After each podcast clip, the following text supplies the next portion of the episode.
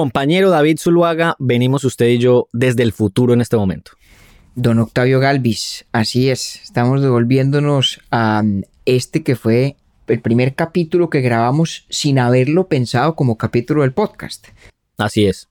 Una conversación de esas que habíamos tenido muchas veces usted y yo antes de siquiera concebir la idea de Urbi et Orbi, absolutamente experimental, en consecuencia un poquito desordenada y nos parecía necesario ya después de casi un año al aire advertir que en lo estructural este podcast mejora. Para pedirle a quien lo esté oyendo este primer episodio que si le parece un poquito desordenado, nos tenga no obstante la paciencia y nos dé la oportunidad escuchando el siguiente también que es lo que pasa muchas veces con las series de televisión, cuando se las recomienda a uno un amigo. Le dice, hombre, no se vaya desde el primer capítulo, déle siquiera dos o tres de ventaja. De acuerdo. Y ahí de pronto se engancha. Exacto. Entonces, esta es la invitación y por eso decidimos grabar esta breve introducción para decirles primero, muchas gracias por empezar desde el principio. Eh, si es el caso, pues, de la persona que nos está escuchando en este momento. Y segundo, que la cosa se va componiendo en el camino y creería yo que rápido. Así que la cosa, digamos que aquí es donde está un poco distinta, pero este capítulo es muy importante y usted nos va a decir por qué. Sí, hombre, porque en este capítulo hablamos de una de las figuras centrales de la historia de la filosofía en Occidente, que es Sócrates, y sobre todo hablamos de la gran lección que nos enseñó Sócrates, y es que la filosofía se hace dialogando, y por eso este podcast sobre filosofía está construido sobre la base de las conversaciones que tenemos usted y yo, Octavio. Entonces, pues nada, esperamos que lo disfrute y, como, hemos dicho, si le parecen algo caótico, denos la oportunidad de escuchar el segundo, eh, para que vea que nosotros también fuimos aprendiendo cómo mejor grabar y mejor hacer este podcast. Así es, gracias compañero. Y sí que lo hemos demostrado que la filosofía se hace dialogando porque hoy ya después de un montón de capítulos, en ese diálogo ya no estamos, por fortuna, solamente usted y yo, sino muchas personas acompañándonos. Así que gracias por estar aquí. Este es Urbi et primera temporada. Sí, sí, sonido, sonido. Sónico, sónico, sónico. ¿Usted se vio esa película o no? No. Es que no me acuerdo cómo se llama, pero era una película de un, de un niño que crecía con el tío que era, que, el sueño del tío era tener una orquesta. el, el, niño no sabía decir sonido porque tenía como cinco añitos, entonces cuando hacía la prueba de sonido él siempre decía sónico, sónico. Eso es lo que hay que decir entonces. Sónico, Sónico. Nosotros ya empezamos aquí el programa. Esto hace parte del programa. No, no sea huevón. ¿Cómo se le ocurre? Primer, dato. Una pregunta. ¿Nuestro programa admite vulgaridades? Yo creo que sí, ¿cierto? Sí, es Pues es que yo lo que tenía pensado era que esto puede ser un documento. No, esta prueba mandémosla como queramos, pero ¿sabe qué, se me ocurrió? Que lo que le mandé yo en la nota de voz, que yo eh, viendo un TED de esta semana de Bill Gates, sí. el man decía que incluso todo este tipo de tecnología puede ayudarle mucho a los estudiantes que necesiten hacerlo a distancia. Entonces yo me imaginaba que, por ejemplo, este podcast podría ser muy útil en el futuro para los pelados de colegio y para apoyar a los profesores bueno, en América Latina. Me parece que sería una nota.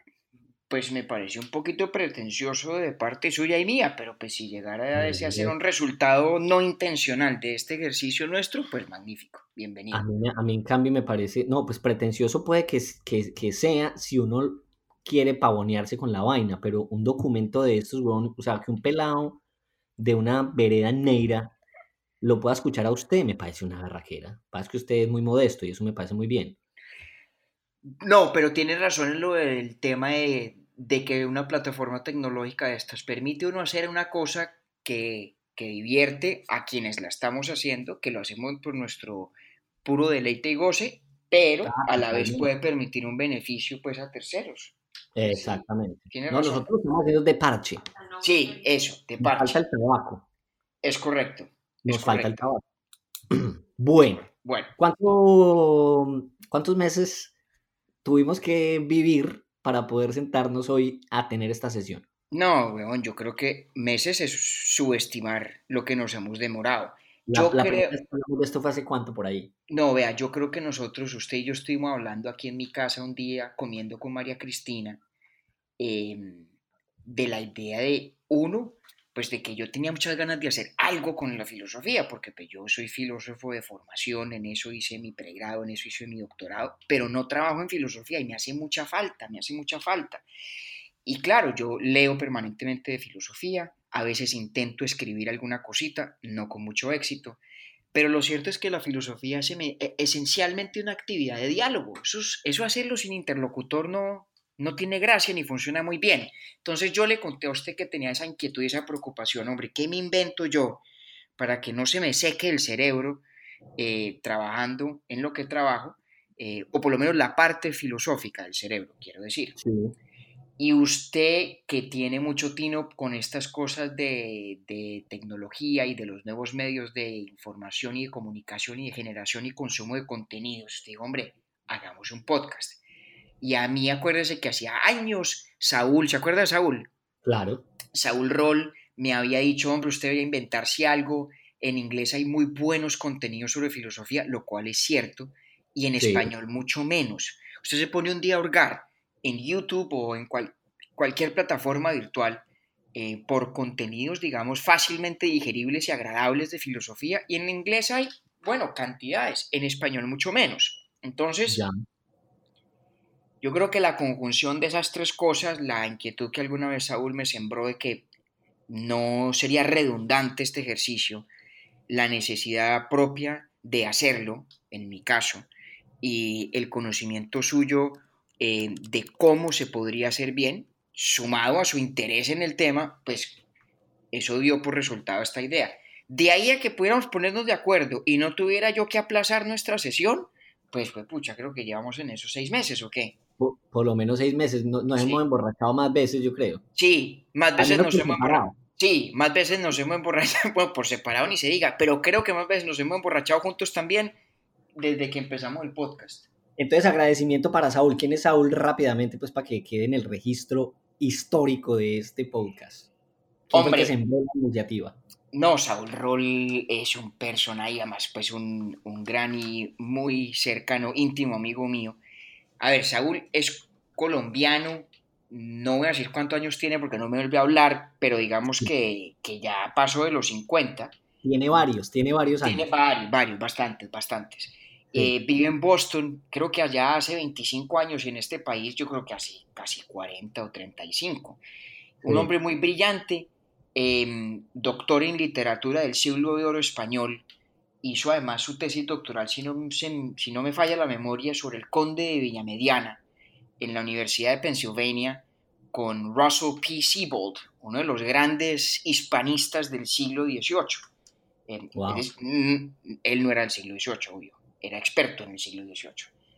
Y Saúl es un personaje, además, un tipo muy divertido y muy Dejó pelos en el alambrado del siglo XVIII. Sí, es correcto, es correcto.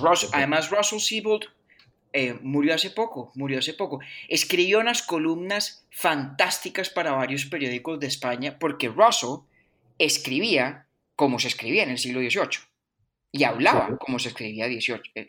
Russell Siebold me contaba Saúl que jamás usó la palabra email.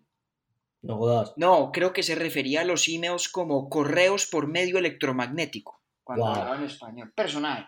Bueno, en fin, Saúl es un gran amigo mío, un hombre supremamente inteligente, de una cultura general vastísima, inagotable casi. Eh, hoy en día es un librero muy reconocido, representa en los Estados Unidos a la librería más antigua de Escandinavia, Linge Sons. Es un tipo que sabe de libros, sabe de literatura, es muy divertido, es muy buen amigo.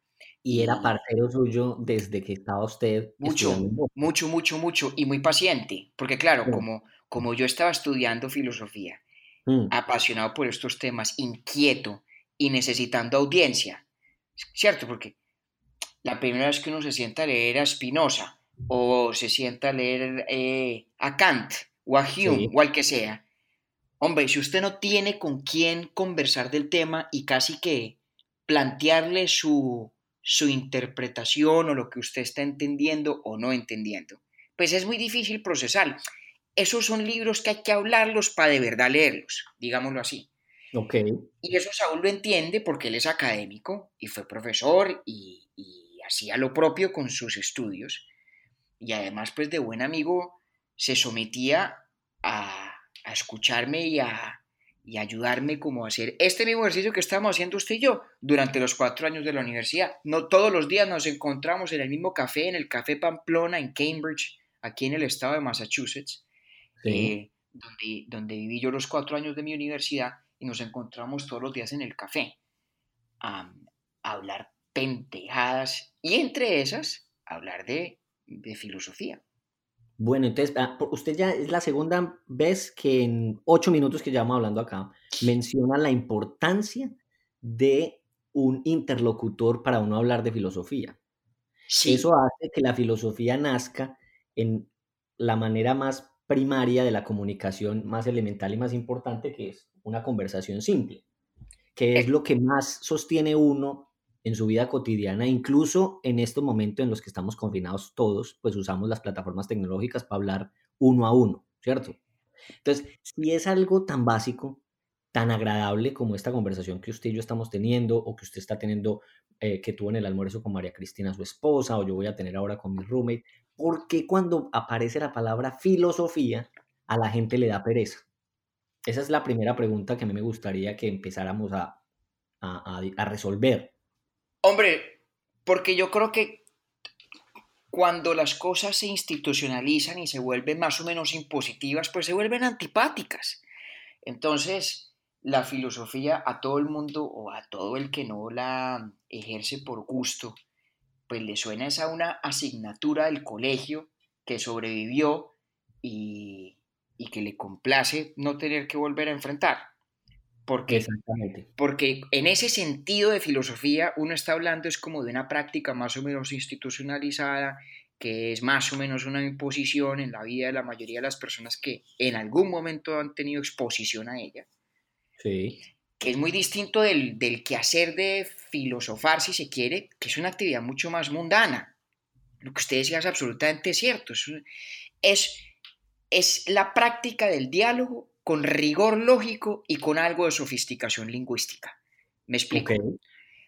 La práctica del diálogo, porque la moneda en la que se transan los argumentos, que es lo que interesa en la filosofía, pues es el idioma, son las palabras. Nosotros no nos podemos comunicar telepáticamente, uno no puede plantear una tesis o considerar una objeción a menos que le dé forma lingüística, al menos de que la ponga en palabras. Entonces, pues, el lenguaje es el medio natural, inevitable, me atrevo a decir único, eh, de que dispone la filosofía como actividad. Y el lenguaje es un fenómeno intersubjetivo, es decir, es algo que ocurre entre personas. El lenguaje no es un fenómeno privado. Eso no existe. Cuando los niños, por ejemplo, usted en películas y pasará algunas veces en la realidad, cuando los niños inventan sus propios idiomas, ¿cierto? Como cuando alguien se inventa su alfabeto secreto, ¿cierto? Eso no es un idioma privado. Eso es un código privado para un idioma que es compartido. Los idiomas, los idiomas auténticamente privados no existen. Y le dejo una nota de pie de página. La refutación definitiva de la posibilidad de los idiomas privados la hizo Wittgenstein en su libro de las investigaciones filosóficas. Y es un argumento muy importante y muy interesante del que algún día eh, merece la pena que hablemos. Pero me, devuelvo. Em, filosofar es algo que se hace con palabras. Las palabras son porque son elementos de un, de un medio compartido, común, intersubjetivo, que es el lenguaje. Y por eso la forma elemental de la filosofía es el diálogo. Hombre, el filósofo académico, pues claro, se sienta y piensa en su casa y escribe un libro y lo publica. Pero en realidad nunca deja de estar en diálogo, de estar en diálogo con lo que lee y estar en diálogo consigo mismo. Y le pongo un, de pronto un punto de referencia en eso interesante. No fue el primer filósofo occidente, pero fue, digamos, el mártir fundacional de la filosofía de Occidente, que es Sócrates. Sócrates nunca escribió nada.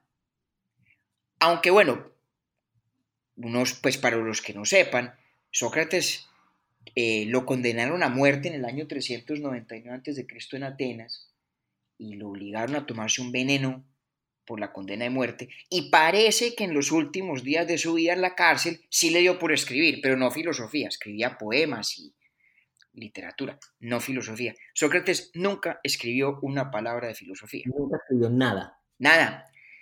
No le interesaba sino conversarla. Entonces, fíjese usted, el, el, mártir fundacional, digo no, no digo que es el primer filósofo, porque antes de él estaban los muy despectivamente conocidos como presocráticos, como si lo único notable de ellos es que fueron antes de Sócrates.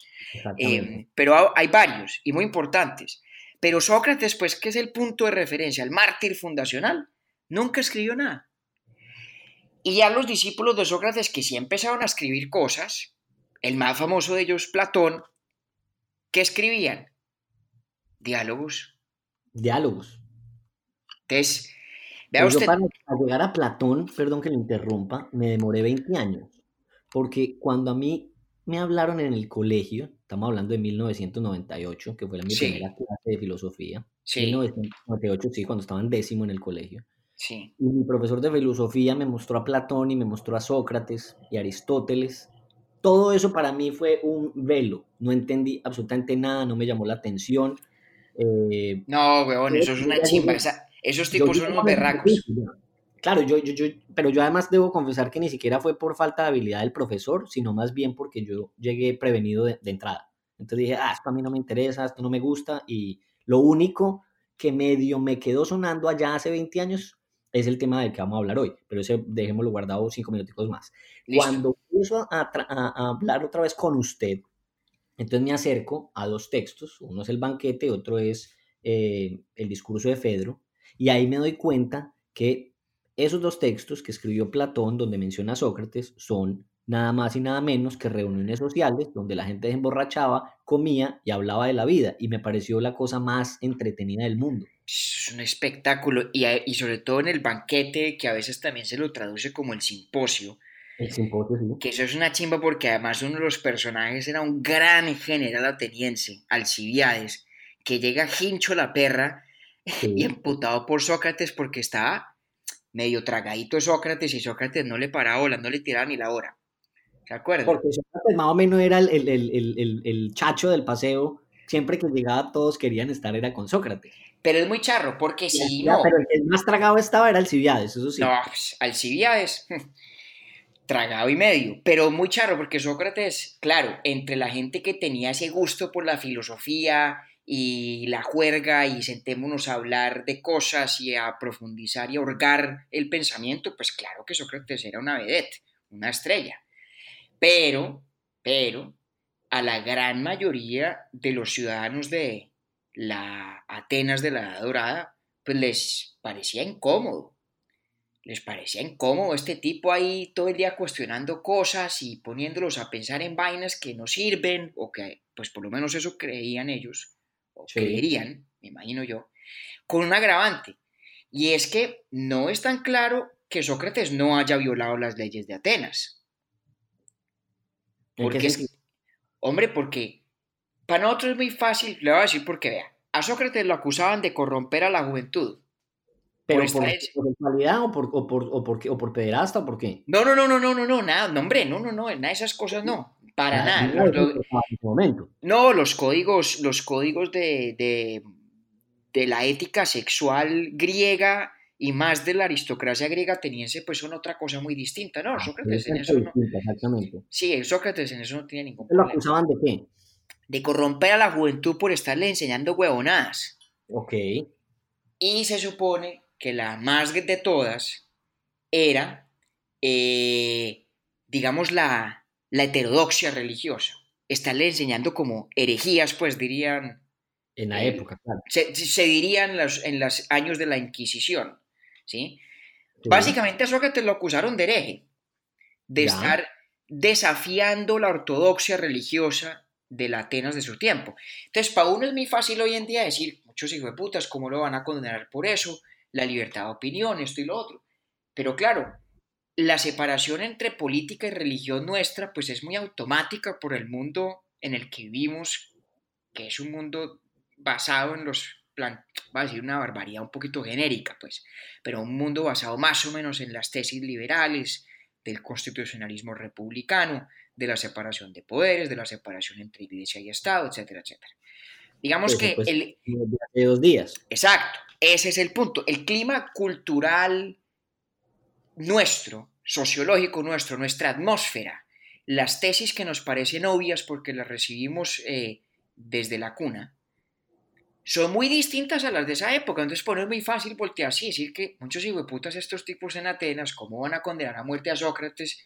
Porque discrepaba en su interpretación del panteón de dioses griegos de, de la interpretación, digamos, eh, ortodoxa.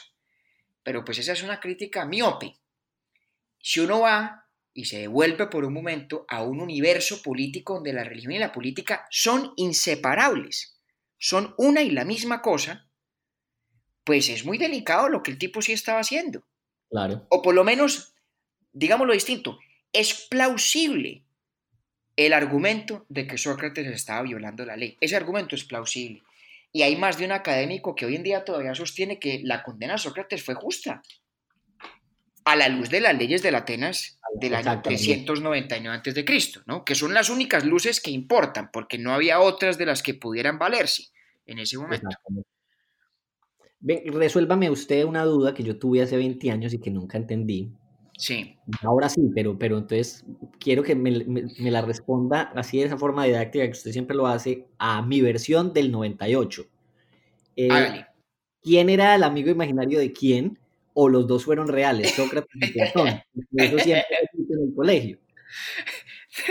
Ninguno fue imaginario. Ah, o, o bueno, la pregunta es más sofisticada de lo que usted mismo intuye, compañero. ¿Por qué? Sócrates no es imaginario en el sentido de que sí existió un Sócrates histórico. Claro que existió. Existió, eh, lo condenaron a muerte por corrupción de la juventud, se tuvo que beber un pocillo de cicuta eh, en cumplimiento de esa condena. Parece que dejó tres niños, tres hijos al momento de la muerte. Tuvo un montón de alumnos en todas partes y sabemos de él no solo por Sócrates, sabemos de él por un jurgo de gente. Por ejemplo, hay uno que no lo lee mucho la gente que se llama Xenofón. Y Xenofón tiene su propia apología a Sócrates, como la tiene Platón, y tiene sus propios diálogos platónicos, perdón, socráticos. Es decir, diálogos donde Sócrates es el personaje e interlocutor principal. Y esos diálogos, eh, aunque esto pues es, es discutible, pero esos diálogos son en una gran medida crónicas del Sócrates histórico. El de Xenofón. Los de Xenofón y algunos de Platón también. Y algunos de Platón. Pero aquí es donde se pregunta, se vuelve más sofisticada de lo que usted intuía, como le decía. Y es que no es muy difícil saber en cuáles diálogos platónicos Platón está más o menos capturando o reproduciendo lo que el Sócrates histórico dijo, y en cuáles Platón está poniendo en boca de Sócrates ideas suyas o de otros.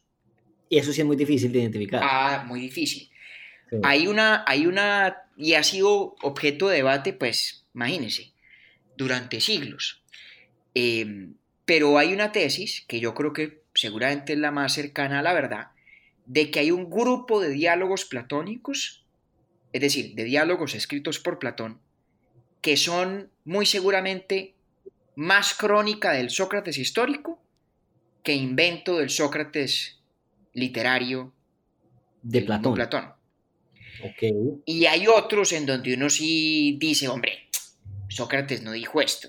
Esto es Platón poniéndolo en boca a Sócrates. Ahora, es muy interesante que un tipo de semejante inteligencia como Platón, con tantas cosas para decir, resolvió poner tantas en boca de Sócrates. Y si, y si, nos devolvemos a esos dos libros que hablamos ahora de Fedro y, el banquete, ¿se sabe o usted puede ubicarlo en alguna de las partes? No, es muy difícil, no sé, no sé.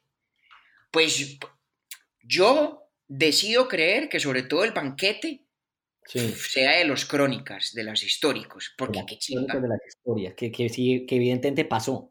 Porque qué guerra que era imaginarse uno esa, esa parranda. Claro, no, no, no, es que es una maravilla. Si no pasó, que no me cuenten, prefiero no enterarme. Yo me quedo con la tesis de que eso fue así, de que Sócrates estaba arrimado como un invitado de segunda, perdón, de que Platón estaba arrimado como invitado de segunda categoría a una señora parranda donde estaba Alcibiades y estaba Sócrates y además, corrígame si me equivoco, Octi, pero creo que está Aristófanes también. Claro, estaba Aristófanes. Lo que estoy tratando de acordarme es en la casa de quién era que estaban. Pero sí, Aristófanes estaba. Se me olvida. Estaba Aristófanes, estaba Eriximaco. Imagínense. Estaba- Pero es que, además, ojo un detalle, digo lo Aristófanes porque Aristófanes fue el mejor comediante de la Atenas de su tiempo. Ese fue el comediante de la Atenas. Eh, Ave María, ese tipo era un comediante de miedo y se burló de Sócrates. Ay, fue puta, sí se burló. Es más, parece que cuando en el juicio de la muerte de Sócrates, Sócrates estaba defendiendo, por lo menos en la versión de Platón de la defensa de Sócrates, Sócrates alude casi con nombre a las burlas que de él se hacían permanentemente a través de las obras de Aristófanes. Es decir, era una fiesta con payaso a bordo. ¿Y qué payaso? Sí, sí, sí, sí, Calcule, calcule usted el cambio de la fiesta. Un filósofo el berraco. Un general enamorado del filósofo Hincho la perra. Y el mejor comediante de la época, que se la tenía montada el filósofo del caso. Era y vino, una y vino, y vino como un berraco. Y beban que porque aguantaban además. Mm, más o menos. Los Sí. griegos, los griegos diluían el vino con agua. Ok, lo rendían para que, para que, para no gastar tanto. Mm, eh, ¿Sabe? Tengo O sea que fueron los que después, o sea que esa idea original no fue de Jesucristo. La de rendirlo. pilas, que lo van a, pilas que lo van a acusar de corrupción de la juventud. Vea usted cómo empezamos a, a develar aquí secretos de la historia. Oiga, esto está muy peligroso. Pero vea, el paralelo Jesucristo-Sócrates es muy importante no solamente por lo de rendir el vino con el agua, sino por el tema del martirio. Sí. En e- esta semana, ¿cómo le parece que esta semana en la familia mía hay un club de lectura? Entonces, cada cierto tiempo nos reunimos por internet los que vivimos fuera de Colombia, los que están allá en una casa y tenemos un club de lectura de literatura. Y como ahora todo el mundo tiene tiempo hasta para tirar para el techo con esta cuarentena, entonces les dije yo, bueno, vean, esta es la oportunidad de que se den la pela y lean un poquito de filosofía. Entonces armamos un grupito de lectura de filosofía. Después le tengo que contar a usted bien detalles. Eso está bueno. Y, y nos pusimos a leer un diálogo platónico que yo nunca me había leído. El Eutifrón. Es un diálogo muy bello. Yo más o menos sabía de qué era, pero nunca me lo había leído. Y lo estuvimos leyendo. Y en el club, María Cristina tuvo un apunte muy bueno, porque estábamos hablando de, de que Sócrates era un tóxico. Puta, qué mamera encontrarse unos Sócrates en la calle, uno ir de afán a hacer un mandado y el tipo, ¿y usted para dónde? Ah, no, voy para tal, pa- voy para tal parte. ¿Y qué va a hacer? Voy a hacer tal cosa. ¿Y por qué? Bueno, pues porque me toca. ¿Pero por qué le toca? No, pues porque mis papás me dijeron. ¿Y por qué lo que sus papás le dicen es verdad? ¡Eh, puta! Listo, ahí estuvo. Entonces, estábamos hablando de que era muy mamón, que mucho tóxico. Y ¿Cuántos yo les tenía? decía, ¿Cuántos años ¿Ah? tenía cuando lo condenaron? ya estaba mayorcito. Yo creo, Sí. que él fue, yo creo que él fue papá mayorcito. Sí. Le debo ese dato, porque más o Ok. menos se sabe, más o menos se sabe cuándo nació, pues yo no me acuerdo. Le debo ese dato. Pero pues no tenía 30 años, pues no. Ok. Por ahí 50 o no, no sé si. Mm, Bueno, pero no, no hablar mierda. Voy a buscar el dato y se lo debo. El cuento va que entonces hablando de lo tóxico que era Sócrates, María Cristina dijo, venga, pero un momentico. Fíjese que eso era lo que hacía Jesucristo también. Sí. tallar a la gente y cuestionar una cantidad de costumbres establecidas, digamos, de, de formas de conducta que nadie cuestionaba. Pues, que acuérdese cuando se degolaban los pies de María Magdalena. Por ejemplo. Bueno, y hay otros ejemplos, muchos. Em, Entonces, venga, yo le pregunto una cosa, a ver que- cuál es la reacción suya a esta pregunta. ¿Ubicaría Oiga, venga, pero ojo, yo tengo solo una preocupación. Lo más bueno en la filosofía es uno irse por las ramas. Pero Sí. vamos a gustar media hora. Eh, No, pero no, hágale, dele porque ya el tema que íbamos a, a, a trotar hoy, ese ya no se dejó. Ah, bueno, listo. Ese ya no se dejó agarrar. Más bien Listo. solucionemos aquí y, y hacemos la otra prueba con el otro, Listo, porque- listo, listo, porque- resolvamos. Listo, me parece bien. Me parece bien y muy socrático. O sea, Ah, sí. sí, claro, porque uno, uno va preguntando y a la medida que va preguntando va descubriendo dónde está el problema y qué es lo que hay que resolver. No Que llegar además yo uno como con... Exacto. Y yo tengo además otra pregunta que puede muy bien caber ahí en, esta misma época, que se la hago eh, un, par de minutos más tarde. Pero entonces, respóndame esta que me acaba de ocurrir y es, porque esto, esta pregunta y la respuesta que usted me va a dar nos sirve bastante para el tema del segundo podcast, que ya sabemos cuál va a ser. Jesucristo es un filósofo. Hombre, sí. Lo que pasa es que negarle a Tampoco, porque es que cuando usted me dice, cuando me dijo usted hace 15 minutos que Sócrates realmente nunca escribió nada, pero que el hombre hablaba muy sabroso y donde llegaba dejaba huella por el discurso que se echaba, y que de pronto al final escribió unos poemas en la cárcel, ah, yo inmediatamente me acordé de Jesucristo, porque Jesucristo tampoco escribió. Sí, no, los paralelos son muchos, los paralelos son muchos. Eh, no, no, no, todos, diría yo de pronto la pues diferencia puede ser en, el, en, el, en, en, la, en la asimilación que de, su, de sus planteamientos tienen después los demás. Esa puede ser una, pero hay, una, hay otra que me parece más importante. Y es que Jesucristo sí le dice a la humanidad, yo tengo las respuestas. Ok. Sócrates nunca dice eso y de hecho dice todo lo contrario el Sócrates histórico, pues, el Sócrates que uno se imagina leyendo la Apología, leyendo el Utifrón, leyendo el Critón. Ese Sócrates era un Sócrates que nunca le dijo a nadie, yo tengo las respuestas, sígueme. Ya. Que esa puede ser un, un punto de ruptura bien interesante de la filosofía y la religión. Porque la cuota inicial entonces, cuando usted le dan las respuestas, es que no tiene que cuestionar nada y la fe es ciega mientras que cuando el filósofo o la filosofía como tal le dice nunca hay verdades absolutas, siempre hay que seguir buscando, pues ahí ya marca ah, mm. una, diferencia impresionante entre, la, entre esa misma asimilación de quien profesa una cosa u otra. Pero compañero, esa es la forma fácil de trazar la diferencia porque las aguas son más turbias de lo que esa distinción sugeriría. Le voy a decir por qué. Primero porque no todos los filósofos eran como Sócrates. Filósofos dogmáticos es lo que ha habido en este mundo. Eh, Ave María. Y muy buenos también. Que dicen A, B, C y, punto y final. O conmigo o contra mí, hermano. Ah, no, no, no. ¿Quién, por ejemplo, se le viene a la mente así de, de entrada? No, pues digamos, un tipo, un tipo como... Es que es muy... A mí me da cosa calumniarlos y todo, pero por decirle algo a usted, un tipo como Hobbes. Sí. a Hobbes le parecía que todos los eh, filósofos académicos de su época eran unos pendejos. ¿Verdad? Eh, no, le parecían unos huevones. Es más, Hobbes decía que se preciaba de ser muy mal lector, no malo, de leer muy poquito. ¿Así? ¿Ah, no, no, no, no, no, eso no hay que leer tanto. Se congestiona uno de tantas pendejadas que han dicho otros filósofos.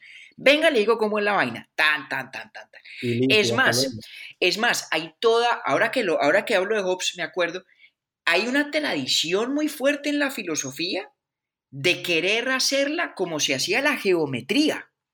Es decir, con un método deductivo donde se supone que es imposible discrepar de las conclusiones a las que se arriban. Wow. ¿Sí? Y hay unos ejemplos fantásticos. Pues primero que todo, el mismo Hobbes, ¿no? Que confiesa que su ídolo intelectual no es Sócrates, su ídolo intelectual es Euclidio. por, la geometría euclidiana. ¿Cierto?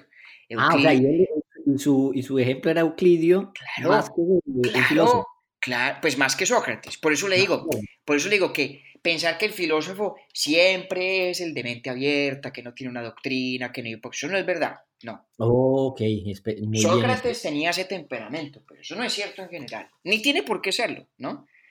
Spinoza, hombre, Benedictus de Spinoza, o Baruch, por su nombre hebreo, previo a su, excomunión.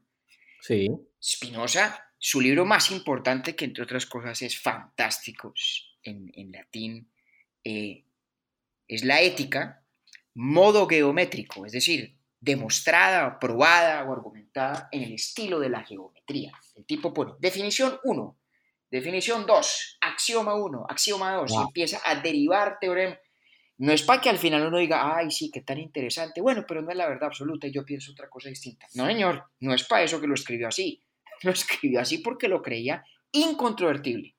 Formuladito y hasta luego. Ave María. Entonces, filósofo no significa eh, ni relativista, ni que no hay verdad absoluta, ni que no tengo respuestas, solo preguntas. No, no, no. Eso es un cierto temperamento filosófico. Sócrates es como la versión idealizada y la idea romántica de Sócrates, más que el Sócrates histórico, es la versión idealizada de ese temperamento. Pero no, pero hay filósofos que no son de esa línea, ni tienen por qué ser. No hablemos de Nietzsche. Ave María. Bueno, que me encanta, porque dicho sea de paso, no es que a mí me parezca que alguna actitud es mejor que la otra, no. Son distintos, distintos temperamentos que conducen o van de la mano de hacer filosofía de formas distintas, que no deja de ser filosofía porque varíe el estilo y el temperamento que le subyace. Bueno, esa conclusión me gusta mucho, que son, son, es más bien diferencias en los temperamentos, pero que... Pero también a veces, también a veces en la forma de argumentar, por eso le ponía el ejemplo de lo de modo geométrico y del, paradigma euclidiano en el caso de Hobbes y Spinoza, y el mismo Descartes también. ¿sí? No es solamente temperamento de la persona, es, claro, claro, es eso mezclado con el estilo exacto, cómo aborda un problema filosófico. Entonces, primera, primera parte de la respuesta a su pregunta. No todo filósofo tiene ese temperamento, ni tiene por qué tener ese temperamento que comúnmente se asocia con la idea del Sócrates. Con la idea del Sócrates. Del Sócrates de la apología. Muchas gracias.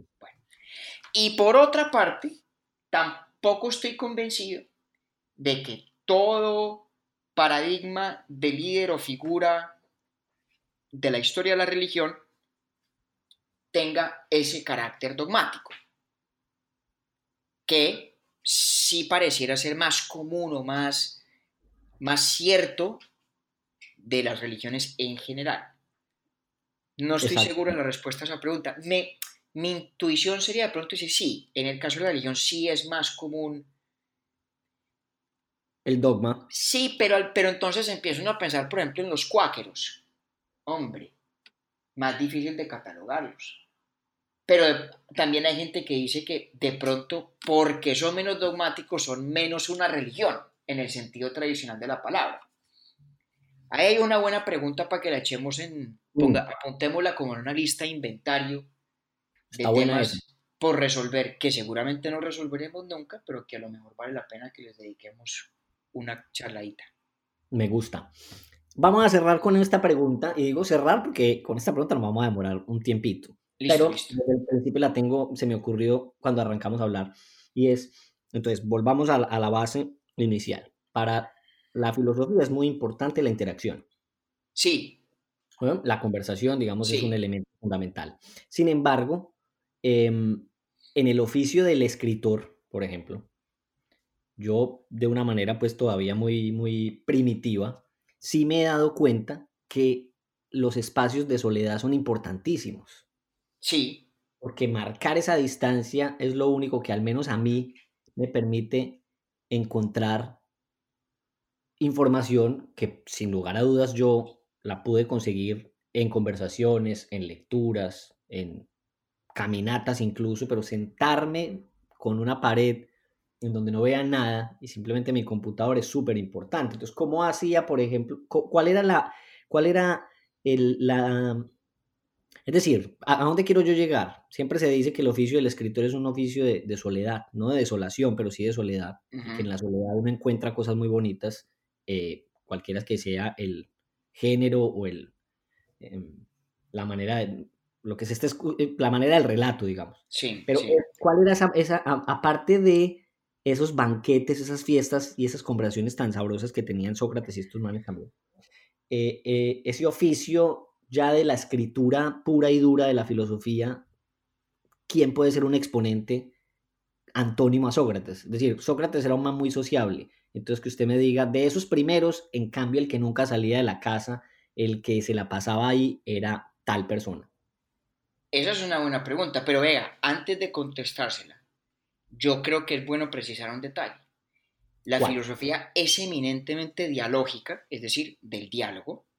Ok. Pero el diálogo, aunque su forma fundamental, paradigmática, es una, un par o más personas interactuando de viva voz como lo estamos haciendo yo, usted y yo, hay otras formas de diálogo también. Leer es entrar en diálogo. con un libro. Claro, con un el autor. Y la forma más común del diálogo de quien escribe filosofía es consigo mismo. Es, es un diálogo entre las, entre las distintas voces de los argumentos y objeciones que van pasando por la mente, por el tren de la conciencia, y que en últimas están fundadas en todos los otros diálogos a los cuales se ha estado expuesto. Aquellos de viva voz, aquellos silenciosos de la lectura, etcétera, etcétera. Que entre otras es interesante, ¿no? El tema de uno leer eh, en silencio, es un invento hipercontemporáneo. A lo largo de la historia, ¿De qué estamos hablando? no, buena pregunta, no, se la debo. Yo creo que eso es, se la debo. Pero lo cierto es que a lo largo de la historia de la humanidad, eso es un hábito, pues, de, de la antigüedad. no, no, no, no, no, no. Los, a lo largo de la historia de la humanidad es, es- la voz, la, voz, y se la leía en voz oratoria con todo. y se leía en voz alta. Pero, pero me distraigo. Entonces, la filosofía siempre es dialogante, lo cual no significa que siempre sea una persona hablando con otra, de viva Ok. voz. Y es dialogante incluso cuando se la practica dentro de los, de los parámetros un poquito más rígidos de la academia contemporánea. Porque pues usted tiene que leer lo que otros están diciendo. Usted escribe cosas y las manda, otros reaccionan, eh, las presentan en un taller, las expone en una conferencia. Hay un diálogo permanente. Y lo que es peor, las somete al escrutinio propio en distintos puntos del tiempo. Pues es que a veces el mejor, a, a veces no, no digamos que el mejor, pero un buen interlocutor para uno es uno mismo al día después de escribir algo, ¿cierto? Sí. O sea, yo escribo hoy una vaina, mm, me acuesto a dormir, me olvido el tema, mañana me levanto y entro en diálogo con lo que escribí ayer. ¿Sí? Y, Ese es un, eh, un ejercicio tremendo. y muy difícil. Bastante. Pero usted me pregunta por, por el filósofo, digamos, Solitario. solitario. Por el llanero solitario de la filosofía. esa es una buena pregunta.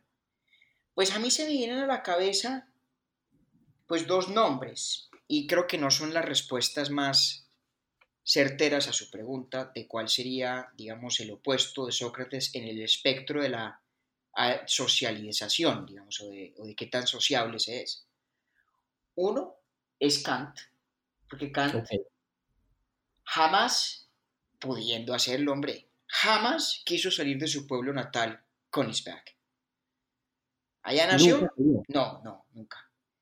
Hay un cuento de que se montó en un carruaje rumbo a Berlín y a medio camino dijo, no, no, no, no, no, qué huevona, y se devolvió. Vaya usted a saber si el cuento sea así, no importa. De esos, es de esos cuentos que es bobada bregar a verificarlos. Es mejor decidir creerlos, como el del simposio que hablábamos.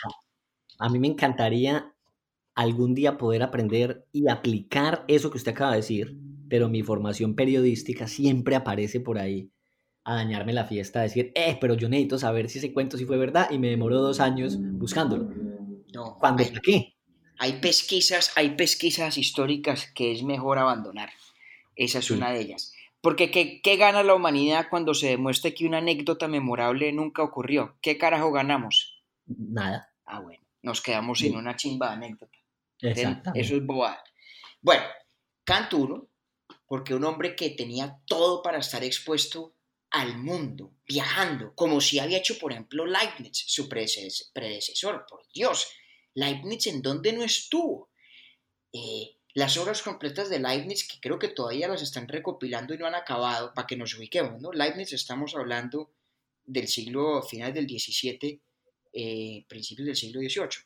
Todavía la están recopilando, yo no sé si van por 40 o 50 volúmenes. Además escribía en alemán, en francés, en latín, con igual holgura en todos los, en todos los tres No idiomas, escribía de todo. Y el tipo viajó y anduvo por toda Europa. Kant, dos generaciones después de Leibniz, nunca quiso salir de Königsberg. Ahora, algún día usted y yo vamos a hablar largo de Kant. Kant Sí. tiene fama de rígido, antipático, osco. Mentira. Parece que el tipo era un bacán, nunca se casó, no tuvo familia, parece que era un hombre, digamos, que, que guardaba con celo una, un círculo de intimidad solo para sí, digámoslo así. Era un hombre que era solo y quería permanecer solo cuando entraba a su recámara. Pero no era osco. tipo hacía fiestas en la casa, no vamos a decir pues que juerga, no, cenas, pero... comidas, y se conversaba y la gente iba a visitarlo y sus alumnos lo querían mucho eh, y era fumador, le gustaba fumarse un tabaco al final de la noche, después de la cena. Hay un librito corto muy bueno de un escritor inglés que se llama Thomas de Quincy, que se llama Los últimos días de Manuel Kant, y de hecho unos cuentos muy bonitos de esas cenas. Está bien bueno ese, ese libro. Sí, sí, sí. Thomas de Quincy no lo lee nadie. Yo no sabía que existía hasta que lo descubrí por Borges. Jorge Luis Borges vivía fascinado con unos escritores más raros que un putas. Eh, le encantaba un teólogo sueco que se llama Swedenborg, que nadie lo lee. Y le encantaba Thomas de Quincy, a quien nadie lee.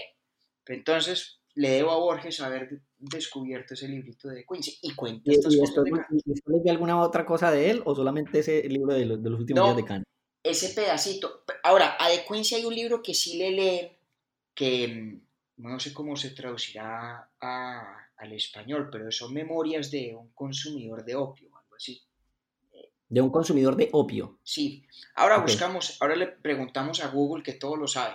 Ok. Eh, bueno, pero eso sí que es una imperdonable idea por las ramas. Me devuelvo.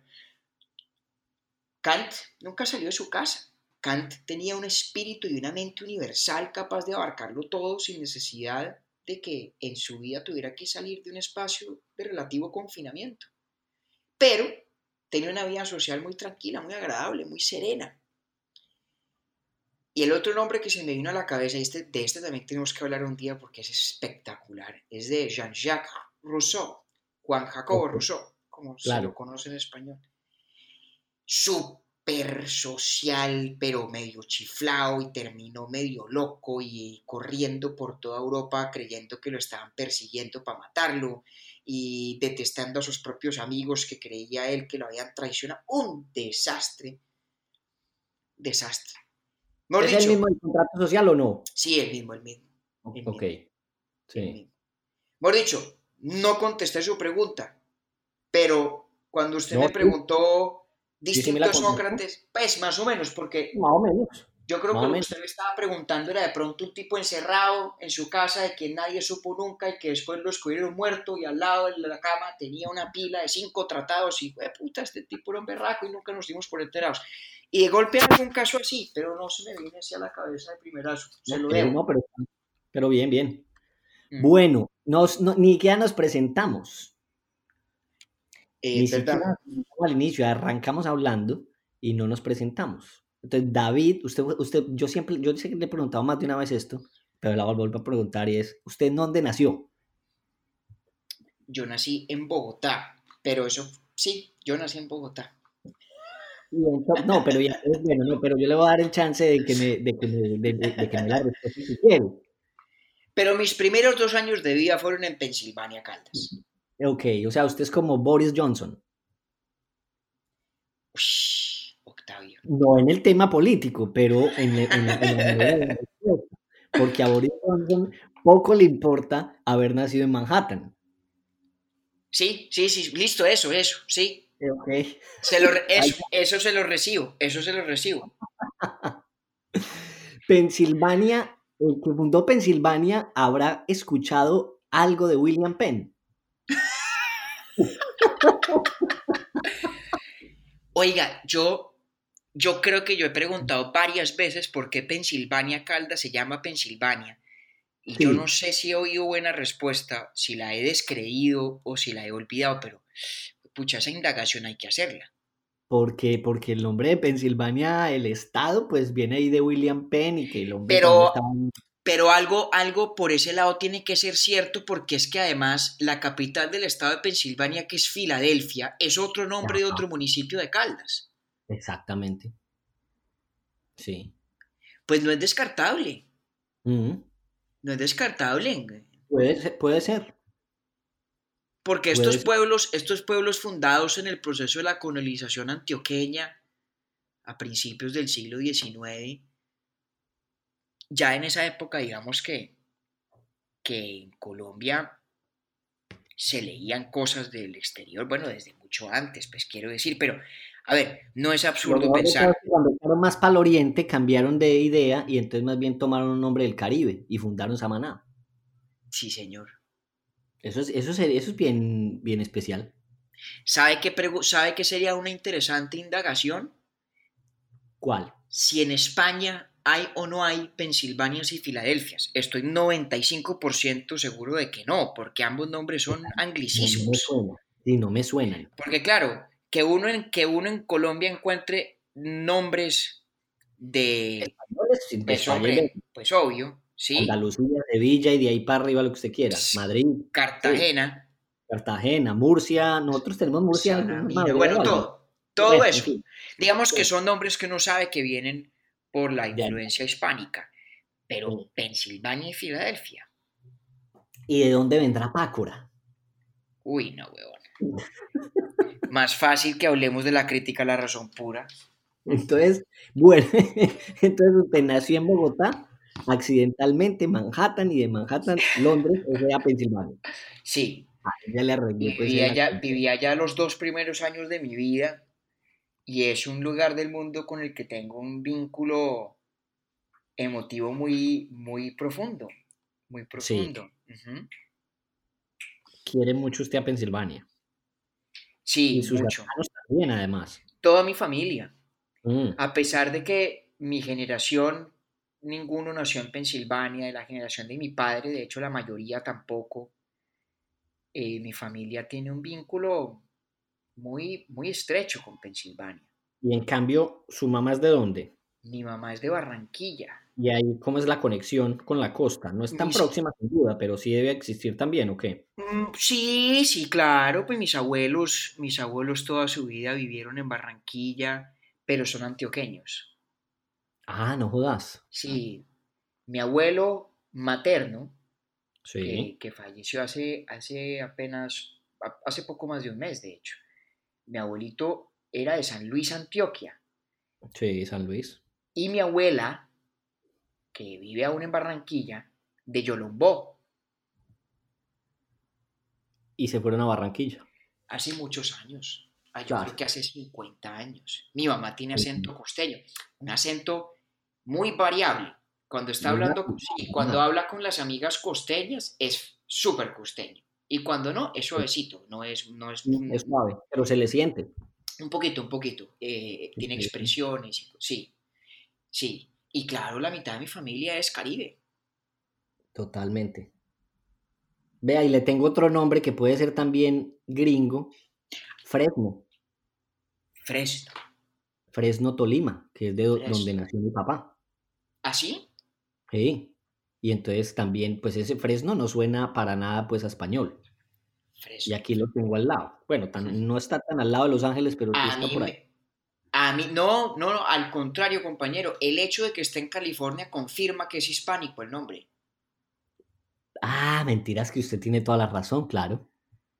Confirma que es un... Ahora, Octavio, nada de esto que estamos hablando creo que le puede interesar a alguien distinto a usted y yo, y sobre todo no dice nada de porque usted y yo estamos hablando de filosofía. Pero bueno, eso es problema de los demás, porque ya habíamos dicho desde el principio que esto lo estamos haciendo para pasar bueno usted y yo. O sea, Exactamente. Exactamente. Problema del otro.